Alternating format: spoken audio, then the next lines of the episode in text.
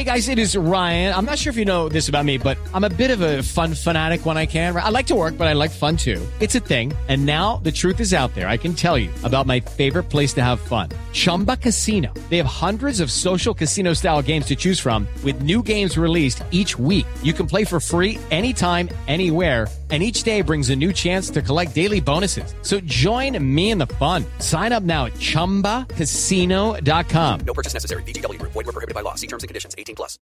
With Lucky Land slots, you can get lucky just about anywhere. Dearly beloved, we are gathered here today to... Has anyone seen the bride and groom? Sorry, sorry, we're here. We were getting lucky in the limo and we lost track of time. No, Lucky Land Casino. With cash prizes that add up quicker than a guest registry in that case, I pronounce you lucky. Play for free at LuckyLandSlots.com. Daily bonuses are waiting. No purchase necessary. Void were prohibited by law. 18 plus. Terms and conditions apply. See website for details.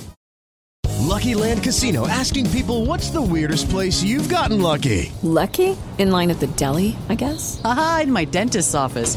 More than once, actually. Do I have to say? Yes, you do. In the car before my kids' PTA meeting. Really? Yes. Excuse me, what's the weirdest place you've gotten lucky? I never win and tell. Well, there you have it. You can get lucky anywhere playing at LuckyLandSlots.com. Play for free right now. Are you feeling lucky? No purchase necessary. Void where prohibited by law. 18 plus. Terms and conditions apply. See website for details.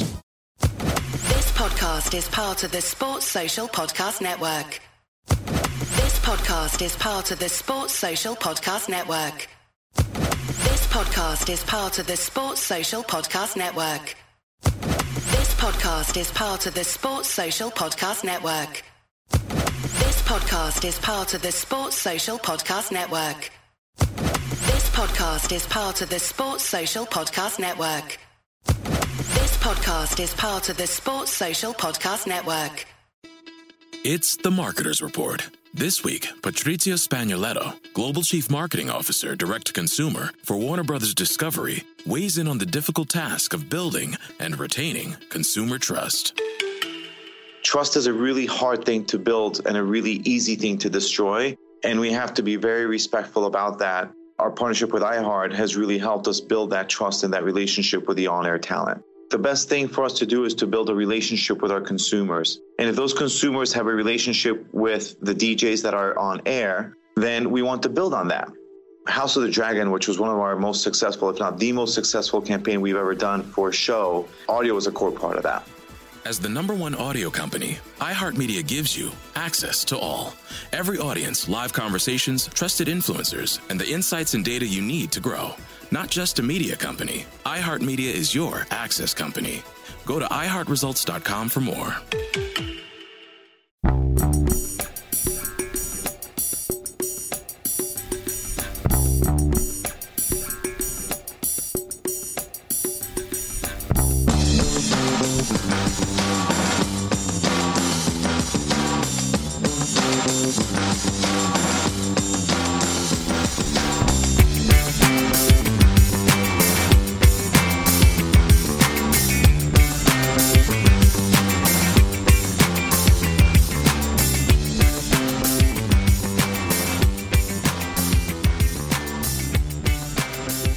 Welcome to Celtic State of Mind. I'm Paul John Dykes, and today joining myself and Jim Simonetti are Danny Lennon and Graham Diamond. Welcome to the show, guys. Thanks, Paul. Thanks Thank for having us. Much. Thanks for having us. It's a real pleasure to have you in from Clyde Football Club. We've got the manager and the sporting director. So brilliant that you're taking a wee bit of time out your busy schedules to come along.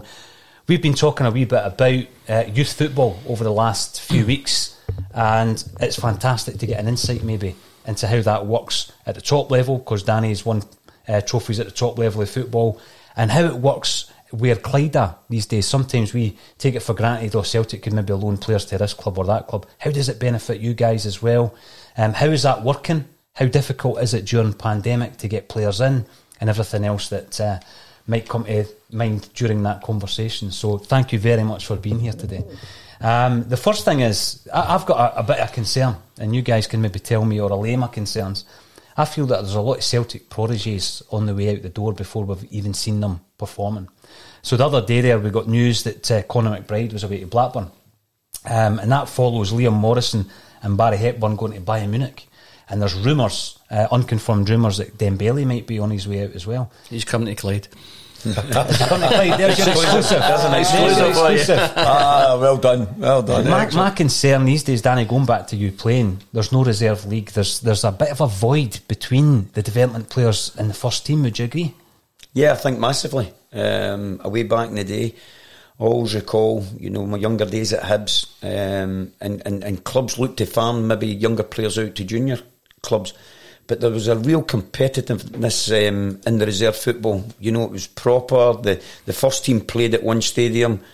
Uh, the opposite venue, the reserves went to the, up, the, the the other side, and you're playing against real, real good quality, experienced players, maybe coming back from injury, players that are needing games, etc. And I thought it was a great learning school, and I think that that, that bridge, you know, I, I think players technically are brought up very, very sound uh, in today's uh, game, but they still need to cash in and get out there and get the experience of what men's football's all about.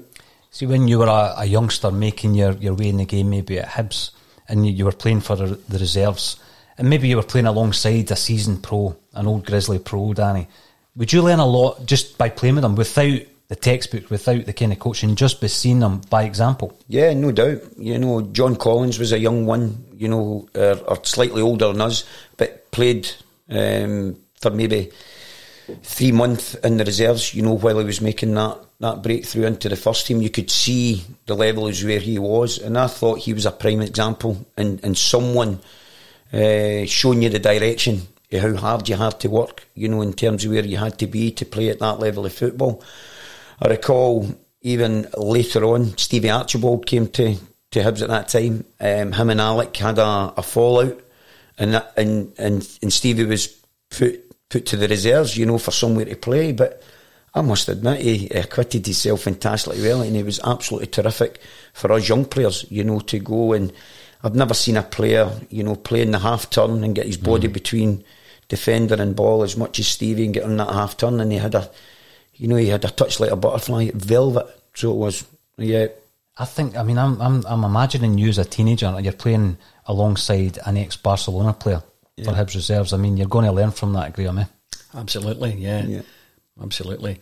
Um, the point that Danny's making there about the, the, the reserves, if you ask most people in the game, you, you, they, they'll, all, they'll all tell you that that's where they learn the game. Any young player coming through learns that, and that's definitely what's missing. Because if you had a, a, a player who has a good attitude, some some of them, the, the, players coming down, don't, and, and that can be detrimental at times. But if you can get a good, experienced player, you'll learn more from him in one game than you will do, in my opinion, in perhaps a season of academy football. Mhm. And that's just by seeing seeing what they do, listening to what they say, and just being encouraged. And at the same time, maybe a wee jolt as well when you're maybe not doing something. So it, it's for me, it, reserve team football is a big miss. However, I understand the reasons why maybe it, it is no more. Personally, myself, I would love to see it coming back, but finances will always dictate to what happens there. I was going to ask because I know that the financial element was one of the reasons, certainly, for the reserve league being scrapped when it was scrapped. A lot of clubs were struggling to pay the overheads for it, weren't they? Yeah. Do you see a time, Graham, where we, we bring it back, or going back to something that has been proposed in the past? Do you think that maybe some Colt teams at some stage will be introduced? And I'll come back to the Celtic Colts um, playing against yourself, Danny, because that was tremendous when you came on as a 50 year old. Do you think that is the way to go? Can can the young guys get experience by having because they do it in Spain, don't they? The B teams are playing yeah, in the they pyramid. do. Yeah, eh, at the, at the moment, and, and I'm not too sure how many people are, are aware of this, but both Celtic and Rangers um, wanted to have their Colt teams uh, put into the league structure, and I think it was more timing than, than, than anything else that that didn't happen for uh, this season coming, or, or the, season which should have been started there in uh, last week. And the proposals was for to, to, to let the two Colts teams in, but there wasn't enough time really for to, to digest the, the ins and outs of it. So it was knocked back uh, as part of the league reconstruction meetings for the, the Hearts and Thistle case scenarios and, and whatnot. I think that was taking more precedence. However, um, what transpired from that was they went away and had a great good think about it again. They did their sums uh, better and they came up with a new proposal. Now, what happened was Celtic took half the teams in, in out of the 42. I think they took 20 teams, and Rangers took 20 teams to go around and speak with them and explain exactly what they were going to do and how they were going to do it. Um, we had a meeting with uh, with Rangers because uh, we were in, in, that, in that part of the the divide, and uh, Craig Mulholland, who's the academy director there, um, explained to us exactly how it would work. Mm-hmm. Now, in theory, I thought it was a good idea. Financially, it was always a good idea as well. And they were proposing that it starts next season, so it'll be season 21 22. So I think it's got a good chance of, of happening. Uh, obviously, it'll go to a vote with the clubs and, and, and, they'll decide upon it. But for me, that would be good for them. Now, they were also talking then about maybe an Aberdeen Colts and a Hibs Colts or mm-hmm. whatever. How that then morphs into to, to the bigger picture, I'm unsure. But I think it's worth a try to get um, league reconstruction in, which could possibly be uh, Premier, 14 clubs, Championship, 14 clubs, so there's 28. And if you had the, the other 14, which would make it 42, um, if you also added in the Celtic Rangers Colts, that'd be 44. And potentially, potentially, uh, and I'll just take a couple of names here, uh, Kelty Hearts or uh, uh, an Auchinleck Talbot, for example. Because what's happening at the moment is, and, and, and Danny can actually uh, back me up on this, clubs like Kelty Hearts and uh, BSC Glasgow, Drumchapel United, all these teams who are in now in the pyramid of the lower leagues are spending absolute fortunes mm-hmm. yeah. on signing players. Yeah. So much so, we can't compete with what they're offering. Now, that that can't be right that when a, a Division 1 club is struggling to compete yeah. with a, a, club who, uh, with all due respect, um, a junior club, and some of them are even, if I take Drumchapel United, for example, in existence for, you know, 10 minutes, mm-hmm. and with all due respect, um, are able to offer players such as the ex captain of Hamilton who played in the Premier League last year, and we can come nowhere near that. No. So if you take those two clubs and make it a potential 46, which would make it 14 14 and maybe an 18, mm-hmm. so that the, the team who are playing in the Division 1 then, they would only play each other twice, so it's 34 games. The rest could still play their um, uh, home and away games, plus then the cut off, whether it be the top six or the top eight. So these ideas are floating about at the moment. It is exciting, I think, mm. and and a real possibility of making real change. However, I would just like to maybe caution with the amount of the amount of clubs who are splashing out a lot of money. There is maybe only one or two that can be successful. What are the other eight or nine going to do when they're not successful? One, I'll tell you what, he'll get sacked because he's a manager of that club. Yeah. They've spent fortunes and they haven't made it. They maybe came in second. That's not good enough so for the amount of money. So these clubs yeah. are putting themselves right up there like ducks at the shows, waiting to be shot down. Yes, but you, you, look at it. How long? How long can that be sustained with these other teams? Uh, you're talking about the Drumchapel amateurs or the Kelties, whatever. Drumchapel United. Drum, sorry, Drum, uh, Drumchapel United. Given this a uh, type of finance uh, to these players, it's short termism, Jim. That's what it is. Yeah, of course it is. You know, for a club like Clyde since 1877, my priority as a sporting director, first priority, is to ensure that we're still in business this time next year so he, through this pandemic. Aye, so here's a question for you. So you've just signed, uh, or, or, sorry, you've got a player in, uh, in, in loan from Rangers, uh, Matthew Shields, left back, 19 year old. Yes. Uh, players like him, uh, you're looking at John Jack, St Mirren and, and Josh Jay, Jack. Josh Jack, sorry, and Jay Henderson. Just checking a few things. So how do you then afford a player like that that's coming in from whether it be, be Rangers or Celtic or St Mirren? How does that work? Well, we have an arrangement uh, with the clubs um, because of a relationship, and, and maybe I'll let Danny touch upon it as yeah. he had a better relationship with St Mirren. Yeah, yeah. I, I, th- I think um, the likes of these players come in, they need access this season you know, to competitive football. Um, and and and getting players of the the ilk, Matty Shields, you know, Josh and Yeah. uh, Jay Henderson. Um, we take it as a compliment, you know, that Premiership clubs are approaching Clyde Football Club. And I think that goes to, to say that all the good work that's been put in place, the foundation that um, is, is in and around there, um, and, and, and possibly the, the style of football and the philosophy that, that myself and my staff and the, fo- the football club has. So it's great to build an easy relationship in, up in there, you know, and um, as much as much as we're helping these players have the access to go and get in first or the opportunity first team football, it works both ways. You know, you need a helping hand for the for the lending club, to, you know, to make it financially um, Viable. a, viable. Yeah, Yeah. You, you, you need that, and um, I, I think going back to what Graham was, what you were talking initially about the Celtic and, and the Rangers Colts, I think if everything in in is, is, is caught up and the finances are, are are dealt with properly, you know, for the for the other clubs in there. I actually think it would be great that these guys are out there because they're the crop. They're the ones that are investing heavily, you know, with um, their finances and the best clid, uh, kids in and around the country or even other countries. They need access to that, and I think that overall, these these so-called better kids given access to, to first team football, I think overall that would help our national game as well. No doubt. But but you you, you look at these uh, these players that's on the periphery and the young players that's coming through. Um, correct me if I'm I'm right here. Uh, the young uh, fella uh, Matthew Shields was he previously as a youth player at Celtic? Then he went to Rangers. Now he's uh, he's coming with you guys. So part of his development, will you uh, put him into the first team, or, has he got to play in the first team when he's loaned out, or is that down to you guys?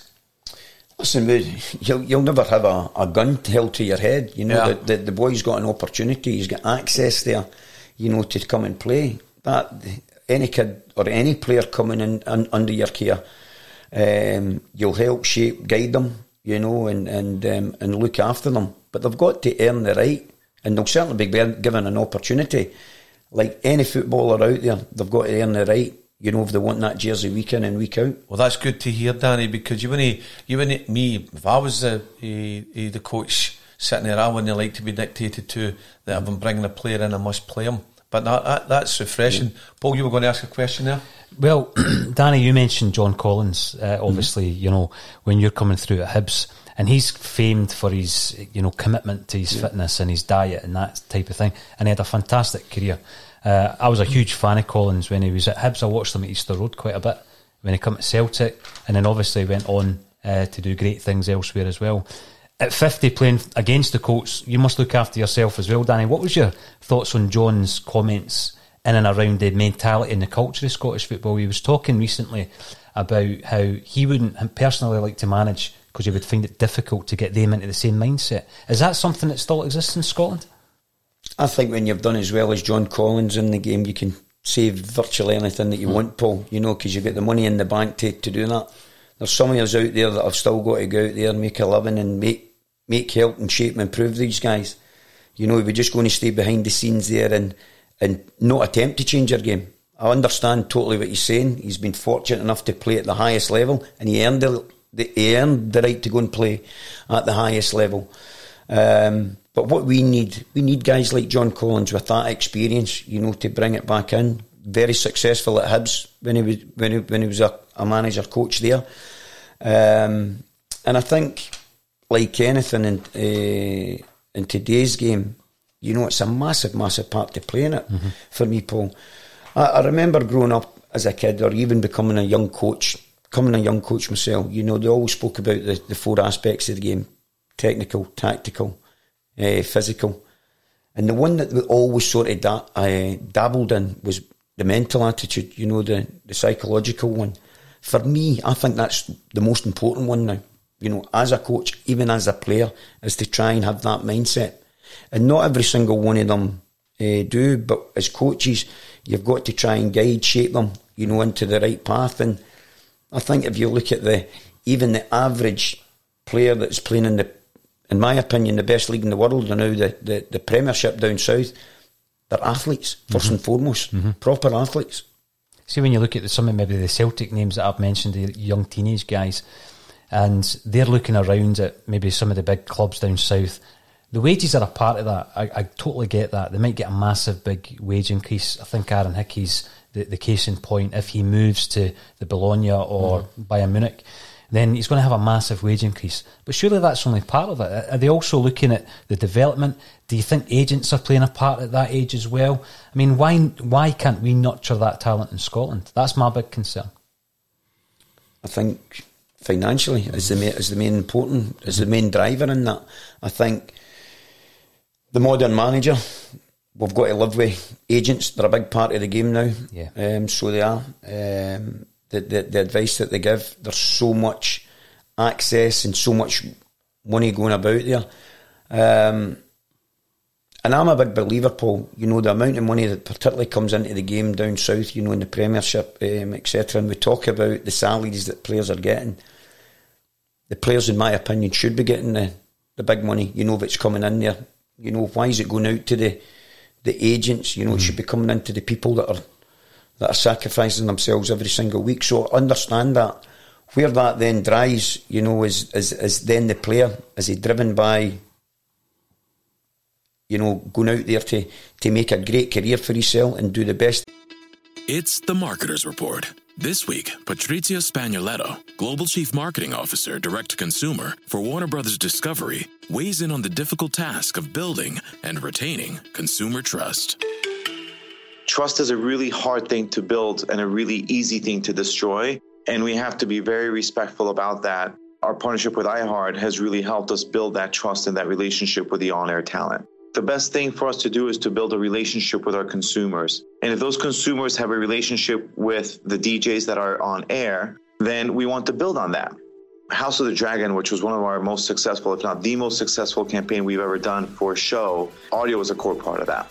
As the number one audio company, iHeartMedia gives you access to all. Every audience, live conversations, trusted influencers, and the insights and data you need to grow. Not just a media company, iHeartMedia is your access company. Go to iHeartResults.com for more. As the number one audio company, iHeartMedia gives you access to all. Every audience, live conversations, trusted influencers, and the insights and data you need to grow. iHeartMedia is your access company. Go to iHeartResults.com for more. He can compete against the best players in the world, or is he quite happy to have instant success and anything that money can buy, you know, and, and, and, and, and that's enough for them. You know, and I think that's where we probably lose a great deal. We've seen many a good player going down south, mm-hmm. you know, and, and, and lose them. You know, you, you, you talk maybe three, four years later and you forget about that player. What's pleasing to see the now, you, you, you see the likes of young John McGinn, Kenny Kenny McLean going down, and they're starting to make a name for themselves, you know, and that, that's very, very pleasing. Hopefully, we can talk about a couple of their players because I know you were part of the development there as well, Danny. When did it become clear to you as a player that you had designs on yourself to be a coach? I mean, I had a, one eye on Raith Rovers because of one of my local clubs, and I seen the transformation under Jimmy Nicholl and winning the League Cup. You scored against Bayern Munich the following season. At what point, or was there a manager that, that maybe you looked at and you thought, you know, that's quite inspirational. I, I want to move into coaching. I think, Paul, I've, I've always been engrossed with coaching. You know, I always enjoyed training, and not just to turn up as a player, but to take what you had, you know, to be the best that you could be and what you learnt from that day. I think you talk about, you know, all managers, and I think you've got to look back and and and look at all the managers that you've played under. And there's some managers there that have learnt great things, and some managers that no, I wouldn't use that, but it's still an experience of where you are. John Blackley, who signed me, you know, for Hibs as a young 15 year old boy, I thought he was absolutely fantastic in terms of. I met John maybe. I only worked with John for maybe six months. Didn't even really work with him because I was part of the reserves, etc. There, but it always, any times that I came across John, and even still today, always asks how the family and that is. So he Yeah. always made it personal. He was fantastic at that. Um, Alec Miller, who then came in the back of John at, at Hib, was an absolutely fantastic tactician in that era. You know, so he was very methodical in his approach and his detail in the game, which you know, I would I would say so myself. You know, you try and leave no stone unturned. Jimmy Nicholl, just for his enthusiasm and his love and turning up there, you know, and making an environment that you're happy to come in with a smell and go out with a smell. John Lambie, myself and Graham spoke about him. You know, he wasn't renowned as a fantastic tactician, but what he absolutely had was an eye for a player and experience uh, players in there and people that could go and manage a dressing room. But what I loved about him was his honesty and his integrity. John could shoot you down in one sentence but pick you up the next one. So mm-hmm. he could, it was absolutely fantastic man management. Um, so I think you learn a great deal. But what you've also got to do, most importantly, as a manager or a young coach yourself, you've got to bring your own ideas and be and be yourself. Learn from your experience what works for you. And I think every single day, every single week, you know, is certainly a an education day. You know, I'm I'm I'm engrossed with the game of football, uh, and you know, every week they're turn. Great to to have Graham come in as sporting director you know, because it gives you someone else to, to go and bounce off. He's had wonderful experiences in the game, um, he's earlier. So that is certainly something that, that I'll tap, tap into, you know. And sometimes, I, I was mentioning to Graham the other night there, my love is to get in there and coach, but sometimes when you're in there and amongst it, you can miss a great deal. You know, sometimes you've got to come out and, or uh, somebody actually physically come and pull you out there so that you get a wee helicopter approach and you can can see exactly what's happening there. Um, and I think as I've got older as a coach, I do that a wee bit better now. I look at Cowdenbeath again, a local club to me, and you look at some of the, the managers who have gone to Cowdenbeath, either as a stepping stone or to start the managerial managerial career, and it's been a bit of a, a fertile ground for them. You know, when you think of Mixu, Pat and even Craig Levein. Craig. going there, you went and you had great success at Cowdenbeath. Now we know they're a small provincial club, they're relying on small attendances as well, Danny. Um, I mean, Central Park is is uh, infamous because yeah. of the, the stock car racing and everything else.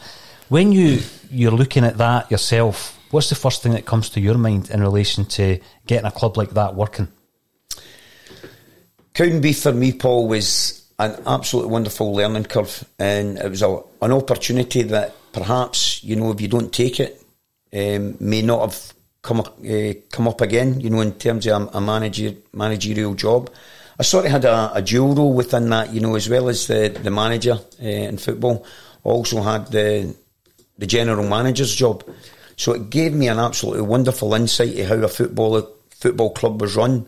Um, so much so that when I did go to St Mirren and it was a bigger organisation, you know, finances, they were playing in top league it gave me a great deal of appreciation, you know, in the fantastic work that other people did in the football club.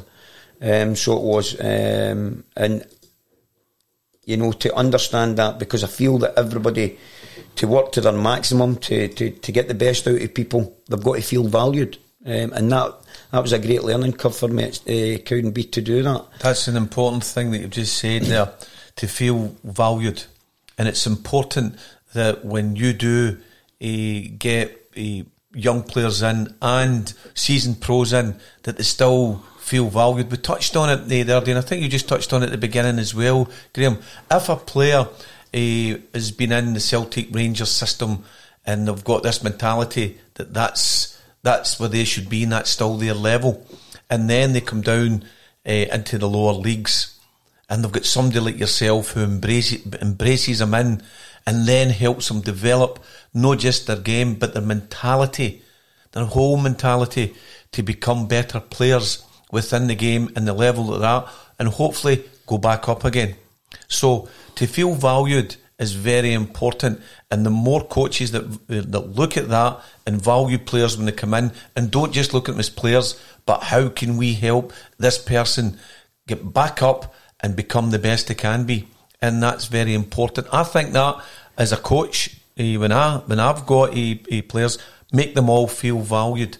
You used a word earlier there as well, hey, hey Danny, enthusiasm, Graham. No, for sure. Have we still got that enthusiasm for the young young players in the game? Have we still got that? I mean, we're talking here.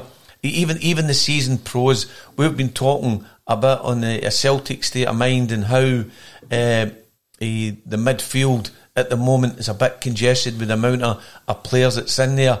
Uh, we're, we're lacking this left back position at the moment. But if you've got a player, if you've got a player, uh, and it's Clyde or we, we, the both these, and you've got all these players, but you know that left back position uh, is needing filled. Me, I'd be coming in, I'd be champing your door, boss, boss, boss. I'll play left back. I'll play. I'll play anywhere for you. I'll play whatever you want me play me. I might be a centre mid, I might be a right mid, I might be a left mid, but see that positioning now, that's empty. I'm in. I want going to pick me.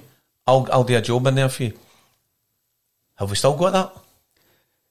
Can you ask your agent to come in tomorrow morning and see us? Because that's exactly Yeah. that, No, that's is ex- that is exactly the attitude that we would look for from from a player. You want that. You've you've got to have it. So all this talk, well, these clubs they've got the players there. Back to uh, Paul and you, eh, the question, and you saying the money's good for them, but it is great. Money is good. Money's brilliant.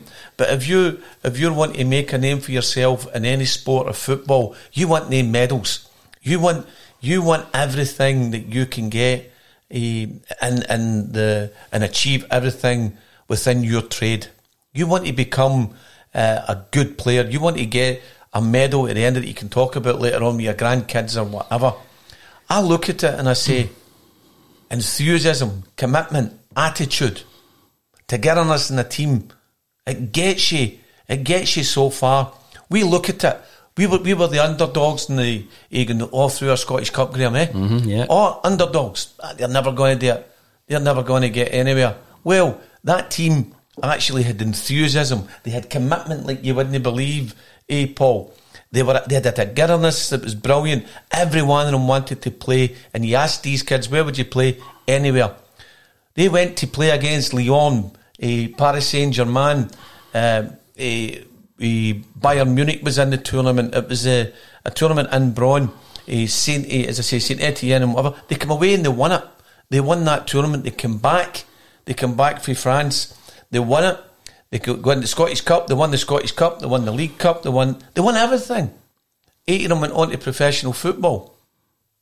There's only one in professional football today, and that's the 1994 age group. Sorry.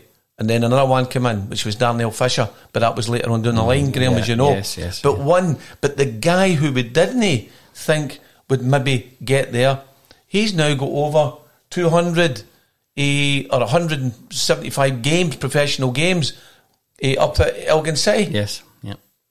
So they've got to have that enthusiasm. They've got to come champing your door down. They've got to burst it down. Boss, boss, I'm here. I'm here for you. Yeah. I don't see it. I, I, I think you're totally right there, Jim. And you know, you don't want the door getting shut. You're, you're, you're wanting that door getting kicked in. So you correct. do. You know, and I don't see that. Boot it enough. in. I had a, an experience with a player. I'll no, I'll no name him, but quite a well-known player, good profile. Um, and we brought him in just at uh, round about the Christmas time there, and. I've worked with this player several times. Um, in fact, Greg Wylde, there, there you go. I don't mind saying, and we brought him in to give him an opportunity know- to, go, and, to go and go and play again. And um, he came back in, gave him a little bit of time to go and get fit, um, etc. Now, a Greg Wylde, where he's been in the game, he should have been coming in and making a difference at Clyde and sticking out week in and week out. Yeah. And he signed until this, the, the summer, um, so he did. And, you know, it was an opportunity to put himself back into the shop window, as he put it. I says, Greg, you've not even got the shutters up, son. No, you have. But my point being there that even when we made team selections, etc., never once in that period for the Christmas to the summer did he shut my door and ask the question. You know, he just accept, just accepted, Accepted it, just accepted it. Um, and I think that hunger, that desire, I've worked with many a player that are, you know, so motivated, just want to play. I've got a couple in there that now we talk about these junior clubs that have came in and offered big money. I've actually had two players there in this the, the summer that that got offered a great deal more than what Clyde could pay at this moment in time. But Yeah. they've decided to stay because of the environment, Mm-hmm. um, of where they've been, and to be part of, you know, a journey that is that is continuing to grow. Um, and I think that speaks volume the character of these players. So it, do. It does. But you and I have been talking about this, Paul, about the youth players, and you know they, they get into that system, uh, and it's everything's there at a time. How do you become hungry if you've got everything? You've got to have that. You've got to have that hunger. As a coach, I'm a, a, always want to learn. I might phone Graham. I might phone this guy, that guy, or whatever. I don't know everything about mm-hmm. coaching. I don't know. I want to. I want to keep bringing in what can I learn for here? What can I learn for there? Mm. Look at the wealth. Look at the wealth of knowledge that you've actually got in your brain for these these other coaches that you've worked with. But we have a saying. You take what is useful for every one of them, yeah. and what is no, you put it to the side and disregard it for the time being. But you might go back to something again, like it may be a corner kick, number three. Yeah. Number three. He warned his Partick Thistle players when we were playing against them. They're going to come out and they're going to do these short corners, right? But it was him that taught it. Mm-hmm. Graham taught it to mm-hmm. us, but we done that number three, and it came off. It worked. We scored a goal, and he went. I told you that we're going to do that. So there's all we different things in the game that we all learn for each other. But you've got the wealth of all these yeah. experienced coaches to come to you to give to your players and the players that you bring on to give to their players. Yeah. I, I, know I, what we're talking about Cowdenbeath there, yeah. and I got onto this. Oh, I, do, I, I don't want to name drop here. No. I, I hate it. But I will. I remember Brendan Rodgers saying that coaches are the biggest thieves. Absolutely. Yeah. And that's a compliment. Mm-hmm. And he wasn't saying it in any derogatory manner. He, he, was talking about his own experience of him maybe looking and going and seeing what Jose Mourinho was doing or whatever. Yeah. And taking that wee bit and not actually replicating it, but tweaking it here and there. Yeah and it becomes your own then. Mm. But there's nothing wrong with that. There's nothing yeah. wrong with that. Me, me and Paul's got a saying. Sid Vicious singing My Way and Frank Sinatra yeah. singing My Way. Two different deliveries, but each one effective, effective, effective. to whatever mm. audience yeah. is looking. Yeah. yeah. And I think also taking that back even a step to when you're a player or young players out there today, and I can take this back with the knowledge that I now know coaching and managing and and and my my methods in the game. It's every player's responsibility to come and get as much information out of me as possible. They don't ask enough questions. No. Neither do. And I'm not saying that I'll know every single answer, but what I will do, Jim Paul, I'll go and get you that answer if I don't know it, because I know a wealthy, experienced coaches that will guide me and help. And it's something else that I've maybe learnt there. And I would encourage every player coming into the game, if there's something that you're not sure about, ask that question. And we encourage that. You know, don't be embarrassed that if you don't understand what we're, we're asking, let's guide ourselves through there and, and shape and we'll come up with the answer. But this is the reason of why you're doing it. And you've got to understand that and why it's going to improve improve you as a player. Yeah. And and that might work in terms of that player's at Clyde at this minute in time. If that player then moves on and works with another coach somewhere else, that coach might not particularly want him to use that tool. But at least he's still got it in his locker. Mm. Correct. Yeah. So he has. Correct. And it's there and it's Aye. there for him to use. And you, you look at it as well. The best players don't necessarily make the best team. Because mm-hmm. some of the best players in there don't really want to do the work that that guy out there that's got lesser ability can do. The guy with lesser ability maybe want to have the ability that he's got, mm-hmm. but the guy with the attitude, the attitude and a wee bit of ability, then then he's coachable. Then he can g- become part of a very good team. That I feel is very important. The best players don't make the best team, but see when see when the chef or the good the good coach yeah. gels them all together. That's the difference. That's probably my biggest bugbear in the game, uh, Jim. And maybe just because of my own mentality. I'm not saying I was the the best player or the worst no. player, but I had an attitude. It was my attitude that kept me in the game, or still keeps me in the game. That that's what's kept me in the game. You know, um, wasn't blessed with height. Was quick, had a decent football brain, good range of passing, etc. Um, but I think when you actually see um, players today in terms of where, where, where the the direction of where they go, you know, they give up on it too easy. Yeah. So they do. Um, and and if something's not working, you know, old school, we went and fixed something that, you know, because it went, meant something to you. But in today's society, there are that many things that, you know, we just move on to the next. on to the next one. A next opportunity will come. Um, and who's to blame for that? I think it's us. I think it's your generations, you know, in the way that we've brought up our kids. Yeah. You know, not just this gen, but generations before us. Um, and, you know, we've got to. Some, somebody actually spoke to, to me the other day. I was actually, I was actually angry. A player never, a young player never turned up for training on, on Saturday. And I looked at my phone after training, and sure enough, there was a couple of messages, text messages. Now I understand this is the way that young player, young people now communicate with each other. I understand that, but what young people have also got to understand, there's got to be a respect for the older generation and the way that they communicated. Pick the phone up. Excellent. Pick Excellent. the phone up and speak face to face. I think we're giving making life far too easy for the young ones nowadays. And, and I mean that as a parent myself. You know, we, we, we hand and lay them for absolutely everything. We've got to get back to. See me, I, I would bring back back a national service. So I'd, hmm. I'd bring back the school belt. So I would. Um, they're, they're, they're the type of values that I've I was always getting the school belt. Aye, so, so I was always getting Jim. a belt in it. So was I, Jim. You know what I mean? Um, and they're the values that I feel, you know, there's no just a, there just this doesn't seem to be the same respect for authority in that now. There isn't, and and it's very. This week on the Marketers Report, Patrizio Spagnoletto, Global Chief Marketing Officer, Direct to Consumer for Warner Brothers Discovery, weighs in on building trust.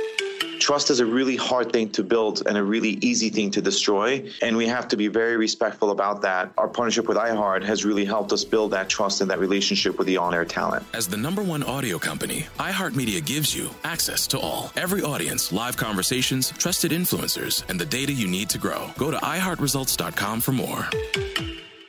very very refreshing to hear this. So all the all the young eh, youngsters out there and youth players that's, that's listening and watching, attitude, attitude, attitude all the time. Yeah. You look at it. You look at it. You set out as a player to achieve what you wanted to uh, achieve, or maybe you never got to where you you want your goal was. But that goal's only set to be reached. And if you don't reach that, you move on to your next goal. You don't stay static within that. You've got to be like water. You've got to flow. Yeah. You've got to get to where you want to get to, and then go right. I've got. Why don't I go there? As a coach, when I come into coaching, I said, see, when I come in, I want to achieve as as much as I Yeah. can. And I think that's why the top players, Jim, and the top managers are successful because when they when they win something, um, they're on to the next one right away. You know, Absolutely. they, they, they'll enjoy the moment, they'll enjoy the occasion, but they want to repeat that and they want to repeat it again. Um, and it's like anything. I've had a wee bit of success in, in, in the clubs that I've been at, and I've enjoyed that success. But I'm still hungry. I still aspire for more. I still have the dreams as I had as a kid playing football. I still want. I want to get back to the. I want to get back to the big league again. I want to get back to cup finals. I want more. of it. I loved it. Um, and I just think sometimes when you're, you're, you're certain players don't know how to handle success. That's you know, they think when they've had it, Yeah. when they've climbed that mountain, they've got a wee bit of success, they don't know how to hang on to it. Mm-hmm. Now they do. They've got to hang on with that for grim death, you know, and start to climb back up that mountain again to get to the levels where they, where they want to be. Um, and I've, I've got a great wee thing that, you know, every footballer out there makes the same mistakes. The top ones just make them less frequent. It's, you know, when you're talking about the success and not knowing how to deal with it, I've thought a lot about that, Danny. I've never had any success in football, but just, you know, generally in life, people get so used to, to being at a certain level uh, or in a certain rut that when they're faced with something that's better or success, they do actually struggle to maintain it or even accept it, that they deserve it. You mentioned something when um, you were making your way in the game and the four aspects, one being the psychological, the mental aspect of it. Is that something that you've tapped into yourself as a manager? Massively, massively. Um, particularly when I went to St Mirren, you know, to get inside players' head. I worked with a, a sports psychologist who was great for me personally and uh, in terms of the team. Um, now, since then, you know, I've learnt a great deal and taken a lot from that. Don't know everything. I'll still pick up the phone um, and ask for advice, um, etc., and how to deal with a certain situation.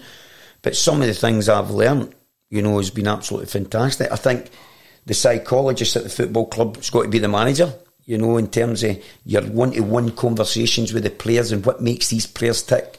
What one likes that rocket, what one likes that wee cuddle, and that's that's good management and how quickly you identify it. And what makes good managers is that every player at some stage of the season will come off the rail. It's how quickly as a coach you recognise that and get them back on it. That that's that's the key thing.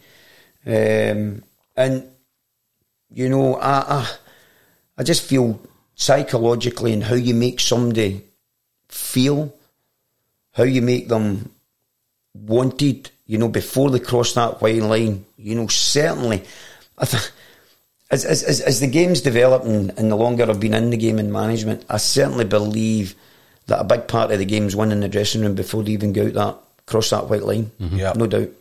You know, when you, you made that step from Cowdenbeath to St Mirren, two successive promotions at Cowdenbeath, a wee bit of a buzz developing around about the club at that time. And you, in your own mindset, obviously you're going to have to tune into a different challenge when you move to St Mirren. Yet you thought that a couple of players could make that step up as well, Danny. Was that a lot in your mind? Was that about their state of mind as well to make the step up? Yeah, I think it was somewhat for me when I took them to St Mirren, um, because that's where my finances dictated when I went to St Mirren with the with the budget, Paul. You know, and I needed to bring in a few players. Sometimes you're better knowing the devil that you know than you don't know, and there was one or two players there that I thought, yeah, you did great for me, and I think you'll see managers that that have always maybe rewarded players, you know, that they've always maybe took them from club to club. Um, and a great example for me was was the boy Darren McGregor. Um, I think it was fifteen hundred pound. I paid for him at uh, for Tranent. I think it was. Um, apologies if I've got that wrong. I think it was Tranent. And he came back and he was outstanding for me at Cowdenbeath as a centre back and also as a, a, a midfielder who, you know, had a big influence in both boxes, you know, defending and scoring goals. Brought him to St Mirren and he started great. His attitude uh, wasn't the sharpest upstairs, but a desire and a hunger to, to learn very, very quickly. He was very misfortunate. He went out, um, I think, in his second season, uh, his second season with a cruciate injury. Might have even been his, might have been his first season actually. Um, came back um, after a year for the next again season, and just about the third or fourth game back in it, done another cruciate, another. Now that would have finished many a player. Yeah. So it would have just just mentally without being physical. No damn, you know, he bounced back again there. He came through that. He then became and, and, and, and made his na- a name for himself at, at St Mirren, getting a good number of appearances and no going unnoticed. And um, you know, gets a dream move to, to Glasgow Rangers. Now, what a great learning curve to come from Tranent to now playing with Glasgow Rangers, to working with great coaches like Warburton, you know, in, in, in terms of the experience and the players that he's working with there, and now to go and play with his boyhood boyhood heroes. You know, it's a that that's that's the stories that that grab you, and, and to have a wee helping hand and and and allow these players to fulfil those ambitions and dreams is very satisfying as a coach. Another one that came for Cowdenbeath that year was a, a, a chap called Gareth Wardlaw. Scored wonderful goals for me. He was a postman and offered. Always delivered. Always delivered. Always, delivered. that, for Graham, what he did. always. Yeah, The delivery. brilliant. And um, Gareth came, and he was an infectious big boy. Gave you absolutely thing, he, th- everything that he had, but he didn't play every single game. But I recall in the first season was a difficult season for myself. You know, I was used to winning week in and week out at Cowdenbeath, but now I had to learn what the top league was all about and what St Mirren was all about. And it was all about winning games. I had to change my philosophy and the style of footballers that I had. I had to identify that quickly. And we're getting to that nitty gritty bit of the season. Three or four, three games or something to go. Hamilton were chasing us, and we only needed one more victory, you know, to to secure um, our status in the the SPFL again. Couldn't have been a more difficult venue. We were away to Aberdeen on a Wednesday evening. Um, hadn't won up there for 27 years, and I knew it was just going to be a physical, horrible game. You know, and the pitch was dry right at that particular stage of the season. Hamilton were starting to win games. They were they were chasing. They were at St Johnstone that night. I can I'll never forget that. Um, And it was one of the ones because you were then starting to look over your shoulder at other results, you know. But the focus in this moment. And this night Aberdeen, I went with a physical side and I played Gareth Wardlaw up top, and he was absolutely brilliant for me, Paul. Um, so he was. And who scored the winning goal? Gareth Wardlaw. So I think that that justified alone, you know, the, the, the worth of Gareth. Coming back down the road that, that, that journey, the players were all, you know, celebrating, you know, another year, which was a great achievement. It didn't fuel me. It wasn't enough for me though. You know, I thought, no, surely we've got to be better than that. Mm-hmm. And um, I had big decisions to make that next to, on two days later on the Friday, um, and and and let the majority of that squad go. Know that there, there wouldn't be any more con- uh, a further contract for them. So that was the difficult part of it. But it gave me a blank canvas there for myself for the following season, which you know, let me get players in there that I that I feel could play to the style of football that I wanted to, and we couldn't have been that bad because I still got letters and, and emails for St Mirren fans to say that they come in seasons were the, the best that they've seen for a long, long time. See, when you think about that team you built, though, Danny, I mean, as a Celtic fan, obviously, we were the victims of that in your cup run in the semi final, and we'll talk about that game as well. But often what happens is you look at what happens to the, the side after the manager leaves, and then you sometimes appreciate just how good a job mm-hmm. you did at St Mirren and you know to take them to a national cup final. Not only that, but to win was was incredible. But through that that process and through that period, you were introducing guys like a 17 year old John McGinn mm-hmm. into the side. I mean, from his very early days, Danny talked to us about the the impact he made in your team. Yeah, that that that was another part of my remit as well as keeping St Mirren, you know, dining at the top table year in and year out. That was the main priority. Um, a big part of my my development um, at Gretna Football Club, you know, I, I was always, you know, um, interested in youth football, young energy players with that attitude yeah. and that hunger, yeah. you know, um, and that that is still the case today. Um, so it is. But that was one thing that was in my remit was to bridge the gap between the first team and uh, the academy players at St Mirren. Um, and people often say to me, Paul, you know, about winning the cup, and they were all nice moments and getting the two top finishes in the club's history, you know, the the, the, the eighth, etc. But the biggest satisfaction for me was bridging that gap and, and, and seeing the likes of the youth players starting to come through. John McGinn, Kenny McLean, you know, and you go back to wee John McGinn as a 17 year old um, or a 16 year old at that time, he would be playing in the reserve games, um, as, as, as, as we would call them. And I'd built that stand, and John as you're up the stand, we all see the game differently, don't we? But you see two or three things up the stand, don't you? And as soon as John picked the ball up, I would look and I would see, right, what you seen here, John? See the amount of times that he would see something that I didn't even see up the stand and deliver the pass was incredible. I says, he's ready, he's mm-hmm. ready. We brought him over. How did they handle the experience? He training with the first team every day, took it like a duck to water. Sometimes, in terms of kids coming over to that environment, sometimes a week to 10 days, two weeks later, you've got to send them back over, see how they handled that. John never went back. Neither did he. Was, he was incredible. He was, you know, everything that that, that, that boy gets, um, uh, he deserves because he's he's got a hunger, that attitude and a desire, and a very, very respectful guy. You know, he was the one last off the training. He's the one that didn't have to ask him to pick that corner, didn't ask him to bring the balls out he was the man that already had them. He knew what had to be done. He was a pleasure to work with. Brilliant. Pleasure. See, see when I said earlier that my first priori- priority as a sporting director at Clyde is to ensure that Clyde are in business this time next year due to the pandemic. Mm-hmm. My second priority is to ensure that this man to the right of me is at Clyde for the, for the foreseeable future and for, for a long term possible because as you've just listened here, as I'm just sitting listening to here, to the the success that he's had and how he's achieved it. For us to retain this man here at Clyde is is is a major major step because he should be, in my humble opinion, working and with all due respect at a far higher club than Clyde and definitely at least in the Scottish Premiership. So that'll be a real feather in my cap. If we mm-hmm. come back here next year, this time, Paul, that he's sitting beside me still as a manager of Clyde. Your enthusiasm is fantastic. Even talking the way you're putting it across, I'd play for you. I would come in and I play for you, that, and Jim. I would, I would be coming in, and even if I wasn't getting a game, I'd still go. I want to play for you. I want to want to play for Clyde.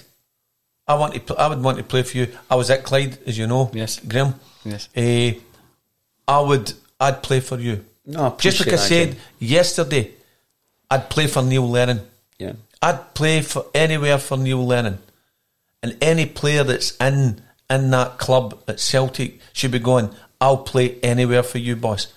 Same with your players that you've got. I'll play anywhere. You come to Jimmy Johnstone Academy, and every one of the young players, if you ask them, Danny, where they play, what do they say? Anywhere. That's anywhere. the truth, aye, they do. Mr. Hay was in. Mr. Hay. Paul, fanta- I think you're a fantastic author. I think you've done great in life. I think you've done brilliant eh, with what you've achieved with a Celtic state of mind. I think you've done fantastic with your books. Right? I think you've done great and you've got great things to come. Your your goal is still no reach. You've got to get even higher than, than what you are today. Everybody keeps going. Mr. Hayes says when the first player came in, how you doing, son? Sign the book. Where do you play? Anywhere. Next player comes in. Hi, son, how you? Hi, good. What position do you play? Anywhere. Everyone. And he stopped, didn't he? Mm-hmm. He actually stopped Graham and he says, Did all play anywhere? He Yeah, says, I They all thought- he play it anywhere. brilliant. He did. He thought it was It's brilliant. It's, it's, a, it's a wonderful. I learned that quote, from Tommy Burns. It's a wonderful quote. Uh, is- uh, Isn't it? Uh, But isn't it refreshing? It's great. But Clyde's a great club. Yes, excellent club. Clyde's a great club. Really good, really good people. Really good people. It's great history. I was at Clyde when we beat Celtic. We beat Celtic. Yeah. Mm-hmm. It, it- it was fantastic. Part of the, the, the coaching staff, me and Jimmy Strafty. Yep. We were there. It was brilliant. It was a great feeling beating Celtic because as a coach and you're part of that environment, doesn't matter who you're playing. You go and go, wow, that's a result, and oh, everybody the togetherness and everybody that worked hand in hand to get that result was fantastic.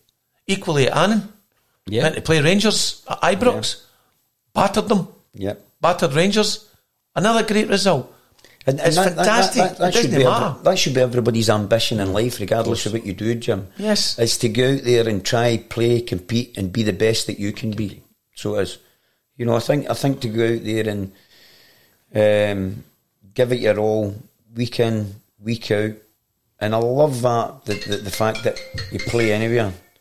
Um, that the, the, the, you, you go out there and where do you play? Play anywhere. That that is dying now because there's so many players out there. Well, I'm here, and, and players will use that against them. But you played me, you played me in this ah. position, and, and, and I really like coming off the. I'm right footed, but I like coming off the left now because I like to cut inside and uh, things open up for me, son. Yeah, but you're not stretching the game for me enough there, son, to exploit the space for uh, somebody else, pal. Uh, abs- abs- you know, absolutely. and, and and that's where to a degree, players have got to understand that in, in my style of football and the way that I want Clyde football to club club to play, we want to own as much ownership of the ball as we possibly can because I think we're better with the ball than without it. So the first process for the ball at the goalkeeper, we've got to have a structure. How do we get on the ball at the back? How do we play through the second phase of that? And it's important that these other ones at the top of the end of the pitch that they're disciplined enough to do what they want. Not because they're not getting a kick of the ball, that they just go here, there, and everywhere for a fear. Yeah. I remember Alec Miller once saying to me um, when I was at Hibs, and he used me, he, he would play a 4 4 2, and he would use me more often than not in a narrow midfield four on the right hand side. Yeah. And one day, one game, first team game, and I came in and he says, I thought you were the best player in the pitch today, son. I didn't feel I, I contributed enough in terms of possession, you know, the ball. I said, I didn't think I, I get enough. And he pulled me aside, he said, You're disciplined to hold the role and the position to let others. He says, It didn't go unnoticed. Right, it did. And that always stuck with me. You know, that you didn't have to be the best player, but you had to be dis- disciplined to do your role within what the team has asked for you to do. And that might be that you sacrifice yourself so that your wee creative player can get on on the ball in a specific, specific area of the pitch to be more creative. You know, rather than taking uh, three players on, he might only hate to take two on just because you're disciplined in that, that, that area of the pitch. But you you you've got an environment of being uh, disciplined.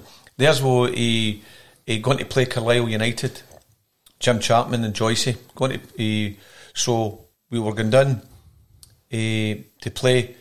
Young boy come in as a trialist, and uh, Jim Chapman says to him, "Where do you play?" He says, uh, "I'm a right back." He says, "I need you to play maybe right mid tonight. What do you think?" He says, "No, I'm a right back." Never even get stripped. Yeah. So there was a lack, but there was a lack of discipline. Maybe if we were that young player, has came for Graham. Or, or Jim, is it the fact that as a young player, he wasn't coached better? Yeah. To to do the the same answers that your kids give. Where do you play anywhere? Mhm. His coach allowed him just to say, "I'm a right back." Yeah.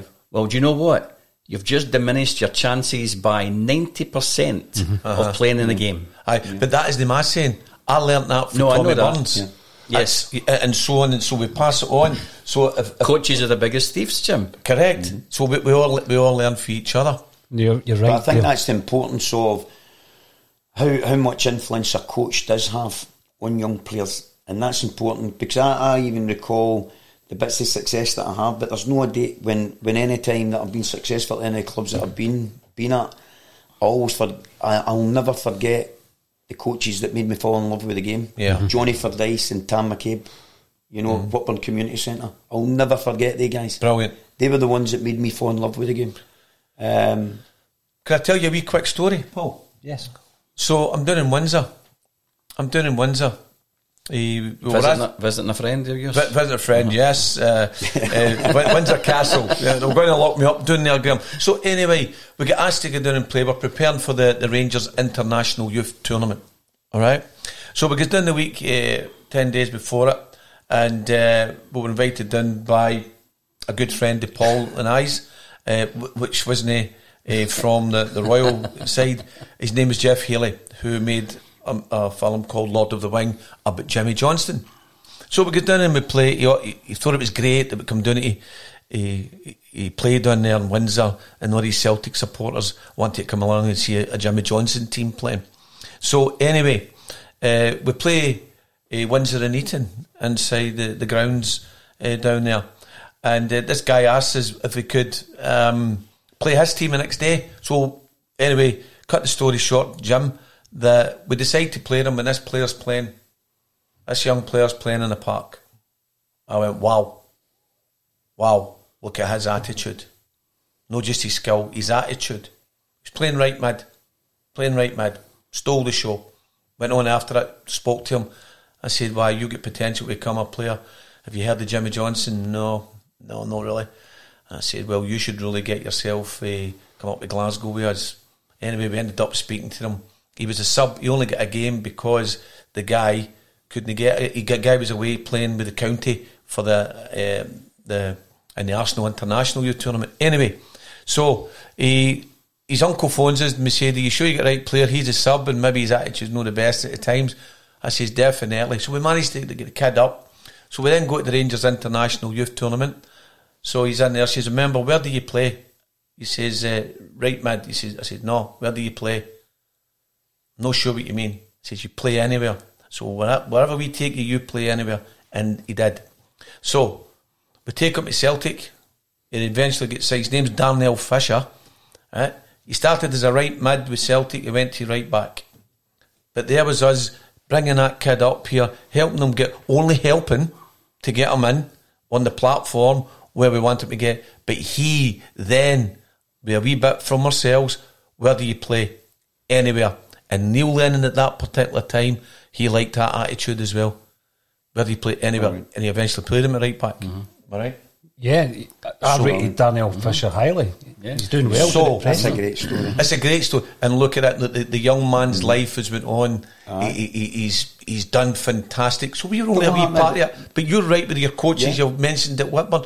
We're only wee stepping stones mm-hmm. that help players to go on on the road. Well, just as you're saying that, Jim, and, and Daniel probably come in here. I had a wee saying for Danny the other week about the club that um, Rome wasn't built in a day. but a wee bit of it was. Aye. And Yeah. that's what you always got to kind of look at and, and, Oh, yeah. and, and take it for the long time. I like that. Brian Clough said Rome wasn't built in a day, but I wasn't on that job. I like that. I, like that. I wish I'd remembered that one. I was actually watching the Damned United last night. Oh, it's brilliant. Ah, it's Wait. good, isn't it? Good movie. Now this man's praised you. This man's praised you, Danny. This man's very Quite good. rightly so. Yeah. Quite rightly so. And this man's very good as well. So No, he- listen, he- I've- he's, I've- he- he's a good coach I've and known, a, I've a known good Graham, mentor. yeah, I've known Graham for a, a good number of years. Um, I put in fact, he actually put me through one of my early Coach education coach courses. education I- courses all those years ago. He put me through him as Helped well. me fall in love with the game, and um, you know, I, I opened when the board of directors were talking to me about a a sporting director coming in. Um, I welcomed it with both arms. It was important that we got the right one, um, so it was, and we had a couple of meetings, and you know, just picked up. I just you, you just get a feel for somebody, you know, right away. Um, we, we had a couple of meetings, um, then introduced the staff, and you know, when you're just sitting in a room, you just feel complete, and you just feel comfortable with everybody in that room. Mhm. You know, I'm on about the, the, the recruitment that Yeah. Graham's now. Uh, PJ's come in, you know, the, the head Good of guy, recruitment. PJ. You know, Yeah. the goalkeeping uh, coach Chris Fahey, the assistant manager, and, and I just said, we're complete here, you know, and it's important that when we have those meetings that we can say what we want, we can be honest with one another. Um, but at the end of the day, you know, we've got each other's back and we're there for one reason, you know, and that is for the success of Clyde Football Club. Yeah. And I believe with the experience that, that, that Graham's going to come along and the guiding help that he's going to that he's going to give myself, you know, it'll, it'll only it'll only help improve us. Absolutely. Can I'll I no, di- no, can- I'll no need to give him much more help, I'll tell you that right well, can I diverse just for a wee second, Paul? Can Can I ask you, Graham, about your involvement with the Celtic International uh, Elite Academy? Yeah, sure. Yeah, um, I've been involved in that now since 2016. I think it was 2016. My first venture was to China, um, which we spoke about in the podcast. We spoke about it on, on, People on a, can listen to a- that, a, aye. podcast previously, and uh, I've I've loved every minute of it. Uh, going to different countries, Australia. Um, the best one for me, as, as we spoke about at length, was Cambodia. Yeah. So no, it, it's it's um, fantastic. And I are you looking it. for players out there, Graham? Are you looking to bring players, uh, identify the players? If if there's any there, yeah, then certainly, uh, most definitely, because what what they they, they are termed as in, in the different areas we go to are elite player camps. Now Celtic have sev- seventy odd partner clubs throughout the world. Mhm. So the elite player camps are for the, the better players who then have the opportunity to come over to Celtic Park and spend a week at the uh, St Ninian's Academy, and then um, if they go, and the last one I think to come over uh, that I was involved with was a a lad called Charlie. Oh gosh, that's terrible. Can't remember his second name. Came from the club in Australia called Nerang. Um, he didn't sign for Celtic, however, he, he has signed for Shrewsbury. Good. On a three year contract. Excellent. So, you know, um, if there's players there, they're, they're recommended, but that's not the, the be all and end all for it. It's to, to form the partnership with clubs, to go over and do a bit of coach education with um, the coaches over there and give the opportunity for anyone who uh, shows a bit of talent for to come back over to Celtic. Brilliant. Fantastic. No, Very brilliant. Danny, there's a few wee questions I'd like to pick your brains about. First of all, we've, we've mentioned John McGinn. I, I just, I'm so enthused by him. I think he's going to be a linchpin for Scotland. I remember a story that Strachan told about him lifting the hampers, going back to what you said, the dedication, Yeah, that's him. the humility. How far can he take that? Because we see him at Aston Villa, but people believe, and I believe, he could step up even further. See, before you say Yeah. that, Danny, see that word you've just used there, Paul? Humility. Yeah. That, for me, is a real, that one's right up at the top there. If you don't have humility and be humble, no matter how good a player you are, I don't think uh, you're the real deal. No, I'd Yeah. agree with that. Chris. Yeah, Yeah. I'd agree with that. And that, that's been grounded for John. You know, they're very much a, a sporting Yeah. family, you know, for the, the granddad involved uh, at, at um, Celtic. His two brothers involved in the football, mum, sister I think his mum played with Scotland at the netball. Right. So very much a, a sporting fan, but a, a lovely, humble family, as you said there. For me, McGinn can go all the way. I think, I honestly think if Villa get relegated, uh, one of the bigger clubs would have, one of the bigger ones would have come in for him. He would have still been playing in the Premiership. Um, I could, I could, I could see him in a Man U shirt. Mm-hmm. I can, I, I can see it. I can see that big backside he has and the way that he. He, he, he, he, he turns, you know, he's got a he's got a turn in the middle of the park like Dalglish had at the at the top, top end. end. You know, just uses it so well and strong and bounces. But his vision and his delivery delivery uh, of the pass, you know, is second to none. And you look at players like John McGinn, he's graceful, you know, he's pleasing on the eye. He just makes the he's, he, he makes the game as if you're watching it in slow motion. You know, he's he's, he's, he's just class for me, class. I would have loved to have seen him in a Celtic jersey, but that's another story. would? That's another You story. still might, you still might, Paul. You I'd love to see that. Now, you had massive success at Cowdenbeath, brilliant success at St Mirren. And when you left the club, what what were you thinking? Were you thinking somewhere along along the lines of, I know the the job you've got at the moment, you you're using that and you're building mm. something there. But I mean, at that stage, I'm looking at you still as a Premier League manager. Yeah. You know, back when you left St Mirren. Yeah, I, I- think Paul. Um, my my oldest son was going through um, a bit of health problem at that particular particular time. He took poorly when we were over in Mexico, the family holiday. So the the, the much needed six months after that, I was pleased that I was out of work.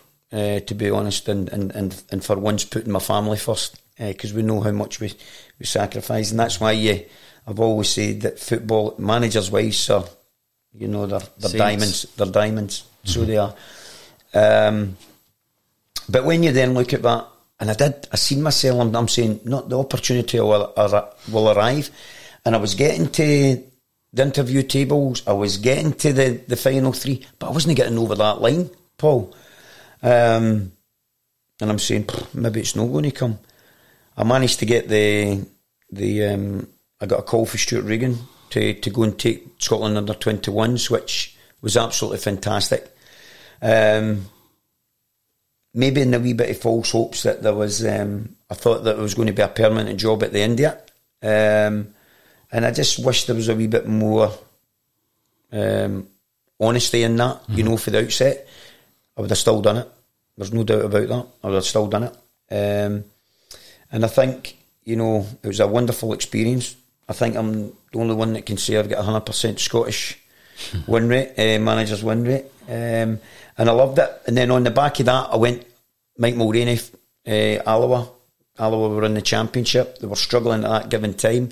And I went in with about, I think it was five games to go. They were almost relegated. Um, went in and I think we won four games out the last um, five, which took them into the playoff positions. We beat Cowdenbeath um, in the, the, the semi final or uh, to go into the yeah to play Forfar in the final. So we did and um, went up to Forfar midweek down three one. Came back to Avila on the on the the, the, the Saturday and and we won 3-0 with 10 men. So it was an absolutely wonderful uh, wee story there. But in terms of that journey, I think I waited too long in getting back in. And, and even then, coming out of the experience of Alloa, I'm saying, right, when's the next one going to come up? I went and played golf, my handicap, I get back down to seven, so I did. And I was loving it for about just over a year, but I was missing the game terribly. I was still getting to interview tables. Um, I actually thought I had one up north, to be perfectly honest. I flew back, family holiday, 10 days early, so you can imagine the wife for that one, and, Right. and no getting the gig. um, eh, we fell short with that one. Um, and then the Clyde opportunity came up. And I says, no, that's okay, it's second division. I says, but you might have to go down a few rungs of the ladder to, to, to come back up. But the foundation and the history of the football club, that's what attracted it, attracted me uh, to it. I was missing the game terribly. And I felt that I, I, I could could help, um, help them as much as they could help me at that given time. I needed football back in my life. And that's been it ever since, Paul. Um, I've had wee opportunities with the success that we had at, at Clyde, you know, and um, I'm in a very, very good place at this minute in time and, and really enjoying, you know, working with the club. I, I see them. I, I remember my Partick Thistle days, always going to Clyde, how hard games they were, you know, and um, what a good team they were then in that championship. And and that's that's potentially where I see see Clyde as a football club. Mm-hmm. Uh, it'll be a challenge and hard work to get there, but you know we've certainly got the the right ingredients to try and make that happen. And all that's coming, Paul, with and dare I say it, perhaps the lowest budget in the league. Yep. That we will be competing in under Danny's stewardship, and that's why I'm so desperate to make sure he's still here with me next year. well, it, it's a bittersweet thing, that isn't it? Because on the one hand, obviously, Jim and I have, have been keeping an eye on Clyde because yeah. your involvement yeah. in, in, that as well, Graham. Uh, the fact that you had a McStay and a Grant in the midfield at one point as well, I was mm-hmm. keeping an eye on that, you know. But it, it does show that obviously the success that hopefully you continue to have there, Danny, will lead you to where, where you want to be as well, you know? Yeah, you mentioned two quality players there, Paul, that did great. You know, and they came in as young boys that needed that Aye, experience to, right. to, yep. to to get first team football and, and games on their CV. That's what these, these two boys needed. And, you know, I'm absolutely delighted that Raymond Grant's now playing in the championship. You've had a wee helping hand. Personally, I think he could have went higher. Mm-hmm. You know, I think he could have got full time football. That's my opinion of, of, the, of, the, boy. And I think it's like anything in life, you know, that if, if, if you work hard, you keep dreaming, and you get that wee bit of luck that everybody needs in any walk of life. Um, you know, and, and, and, and as Graham rightly says, it's, it's Graham's responsibility to make sure that we've got a management team in there that's going to make sure that that Clyde Football Club are always competing. But you know, I, I think at this minute in time, I'm in the right. I'm in the right movie, and there's no doubt about that. I'm really looking forward to an exciting season uh, and a short one. So it's going to be fast. It's going to be furious, and you know, we're just looking to go and hit that ground running. But like any footballer, like any coach manager out there, I still dream. I still have that ambition, and I still have that drive to manage at a higher level. I, I, as Graham had mentioned, I, I do believe that I have the qualities. Sometimes when the gig doesn't come along or, or the longer it takes, and I think it's only natural you doubt yourself in, in any walk of life, but the most important thing is that you're surrounded with good people that continue to, to every now and again remember what you've achieved. And I think it's, it's nice to reflect back on it, but not to dwell on it. Mm-hmm. Well, from Jim and I's perspective, today's been fascinating. It's been brilliant to have you in the studio, and uh, hopefully we can do it again sometime. We're going to be keeping an eye on Clyde from a Celtic state of mind. Um, I think some of your philosophies and some of your, the ways that you've been looking at the game are, are brilliant, Danny. Really positive. So, yep. all the very best to both of you in the coming very much, Paul. Thank you very much for um, your time, guys. And thank you from Jim and I uh, for coming and joining us on a Celtic state of mind. Thank you. Ah, you're welcome. Thanks very much, gents. Great show.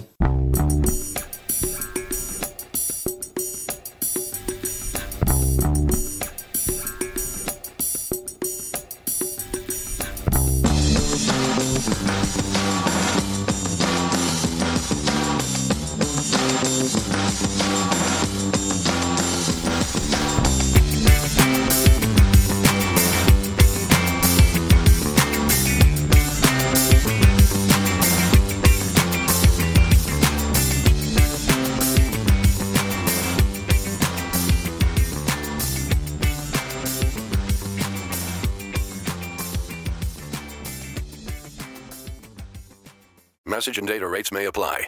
Guys, got hair loss? I know what you're thinking. Should I shave my head, comb it over, wear a hat? Just stop. This isn't 1970. Keep your hair and your confidence because Bosley, America's number one hair restoration experts, can give you your real hair back permanently. Check them out today because they're giving away an absolutely free information kit and a free gift card to anyone that texts EASY to 203203. Dude, you don't have to look like your dad because this isn't your dad's hair loss treatment. People all over the country trust Bosley because they're ahead of the curve. They use the latest technology to give you your real hair back. And the best part? Bosley's permanent solution is protected by the Bosley Guarantee. Let Bosley show you for free how awesome your hair could look with an absolutely free information kit and a gift card for $250 off. Text EASY to 203 203. That's B A S Y to 203 203. As the number one audio company, iHeartMedia gives you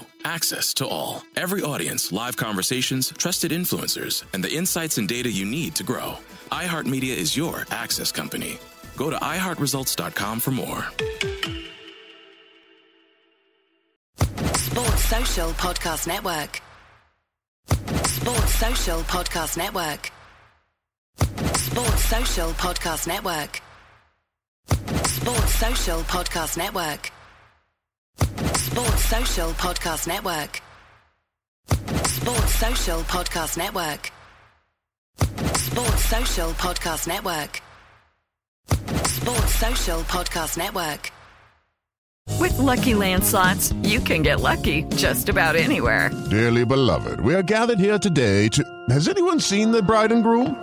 Sorry, sorry, we're here. We were getting lucky in the limo and we lost track of time. No, Lucky Land Casino, with cash prizes that add up quicker than a guest registry. In that case, I pronounce you lucky.